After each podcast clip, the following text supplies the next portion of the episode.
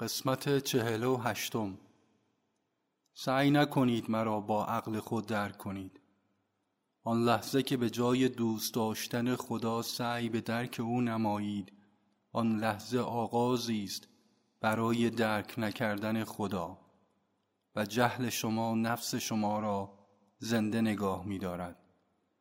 فکر نمی تواند به ماورای خود دست یابد زیرا خدا نامحدود و ماورای فکر است. مکوشید که با ذهن محدود خود به درک اهمیت کارهایم بپردازید و یا از آنها تقلید نمایید. آنچه را من انجام می دهم شما نباید انجام دهید بلکه آنچه را به شما می گویم انجام دهید.